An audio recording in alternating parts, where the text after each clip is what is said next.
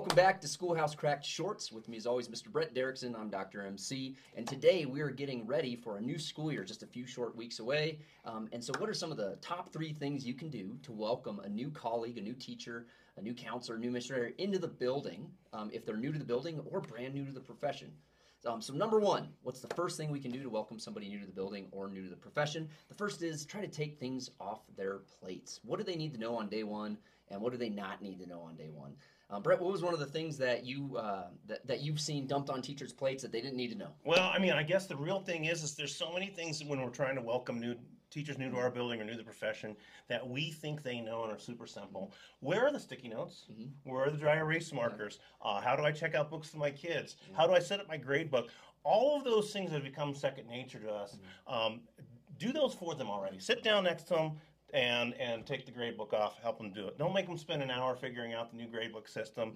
You know, just you know whatever it is. But what are the simplest things that they can be helped with so they can focus on the big picture and feel like they're ready? Yeah, here's where the printer is. Mm-hmm. Uh, here's here's your printer code. Here's how to make copies. Um, here's where a phone is to call parents if you need to. Here's how we typically uh, respond to parents and parent emails um, that are going to inevitably happen in the first couple of days. Bell schedules, uh, two-hour delay schedules. How do I take an absence? How do I sign up for a substitute? I mean, just all those little things. Those actually weigh too much on the brain of some of our, our, our staff, and we got to take those things away. They're easy takeaways, and then we can get to work on the on the things that we love and are, we're passionate. Yeah, I'm brand new to a building, Mm-hmm. and in five days, I have kids that are going to be brand new to a building as well, right in front of me. What do I need to do in the next five days to be ready for those kids in front of me?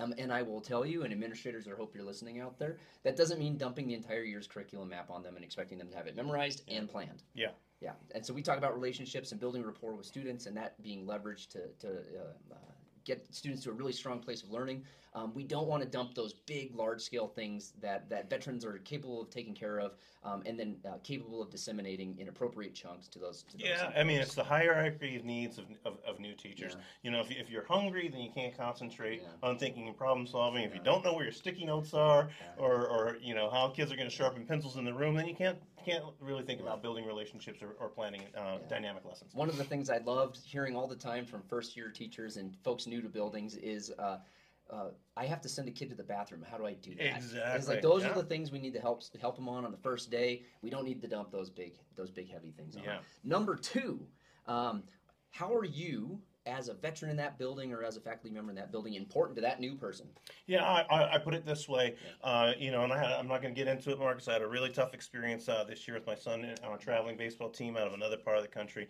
Nobody introduced themselves to me, and I thought of this analogy. When somebody moves onto your block, people go and introduce themselves. Uh, Bring they a plant, bring yes, a cake, bring your baked goods. Yeah, right. absolutely. Yeah, right. And when you're in a really well coordinated uh, uh, block, uh, maybe you bring the cookies and, and I bring the plant and, and I, I bring by a lawnmower so that they can get started on those things. And we're coordinating. We figure out how we're going to help them. What we don't expect somebody to do when they move onto a block is go door to door, introducing themselves to everybody Yeah. and feeling comfortable riding away, telling them what they need. So what we're saying is if you're if you're bringing on a new teacher to your staff, new to the profession or new to the building, introduce yourself. If you're an important person to them, don't say, hey, they never came to me and asked for help. Mm-hmm. Just go and be present with them.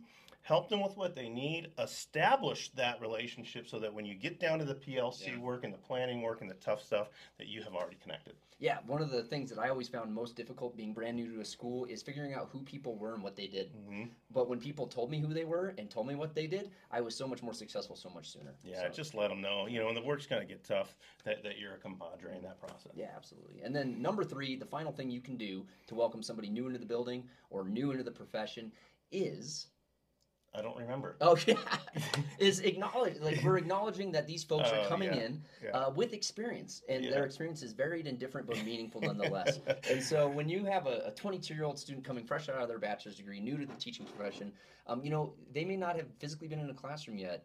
But they do know some things that maybe you don't know from their own training, their last student teacher assignment. And so understanding that everybody has something to bring to the table. And the minute we're dismissive of them and we say that, and you know this, the shit I hate the most is when we say, like, they, oh, they haven't been around long enough for me to know their name. Yep. Stop it. That's kill, uh, culture killer. Well, and I, you know, as you know, I've worked in five different school districts as a teacher, a curriculum coordinator, and a, as an assistant principal. I want to preface this by saying he hasn't been asked to go to that many schools. He's chosen to.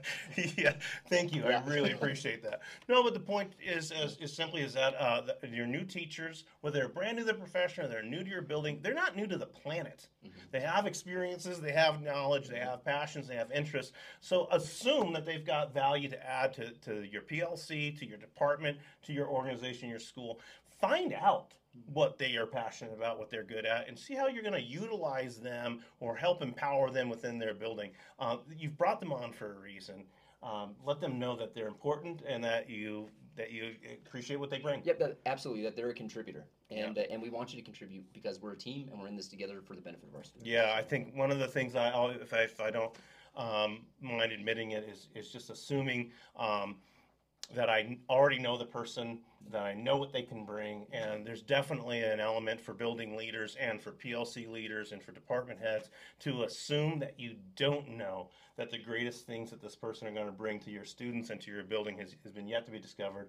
Find out more about how they can get involved and how they can share what they do. Yeah, absolutely. So those were three things you can do to welcome a brand new teacher to the building or a brand new teacher to the profession. Um, with our school year coming right around the corner in just a couple weeks. Can I add a fourth though? I didn't tell you this. I Oh, text. Sneak forward. I, I, I. I, I text uh, um, one of our friends and, and, and just asked them that question, and they only gave one one tip, and that's uh, let them know new teachers and to the profession, new teachers to the building that you're going to make mistakes.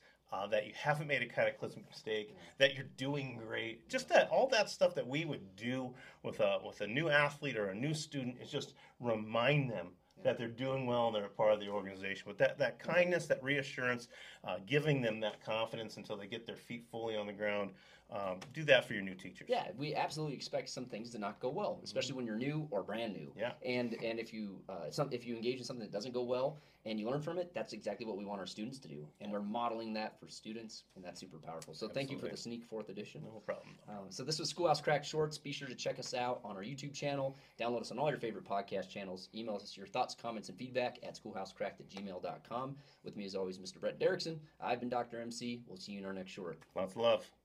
Thank you.